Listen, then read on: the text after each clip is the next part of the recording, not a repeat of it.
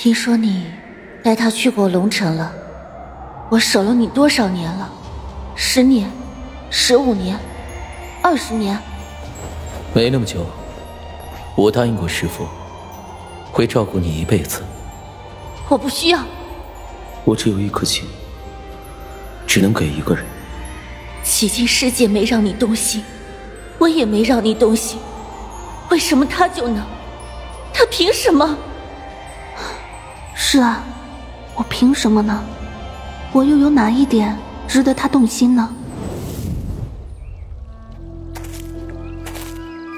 你除了拐走阿郎之外，是不是还带走了什么东西？你会把它保存好的，是吗？嗯，会的，会保存的很好很好。那是我最珍贵的东西，叶女，替我好好留着。如果有一天，你要踏上一条用血来染红的路，我会陪你，一直到我再也没有力气将清明拔出剑鞘的那一天，一直到我再也没有能力为你遮风挡雨的那一天。你可给我安分点，司徒的东西你可别乱动，别老毛病又犯了。嗨呀！大姐头，您老就放心吧，老子是那种人吗？这可说不好。啊，楚姑娘刚刚的话是什么意思啊？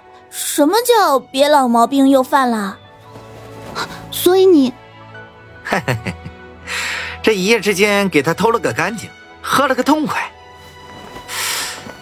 今天他可要把自己珍藏了十几年的果酿拿出来招待你，那这在登欢山上可是只有那妖精才有的待遇。大妹子，哈 哈老子今天就要沾沾你的光了。哼，既然你沾了我的光，那是不是该为我做点什么？你要老子做做什么？该不会是又要偷人吧？哼，这回你又让老子偷谁呀？是不是偷回来之后也是老子的？那好啊。如果你能把李化生给我偷回来的话，你这个条件我会考虑的。哎呦呦，大妹子，你这活啊，老子不接。为什么不接？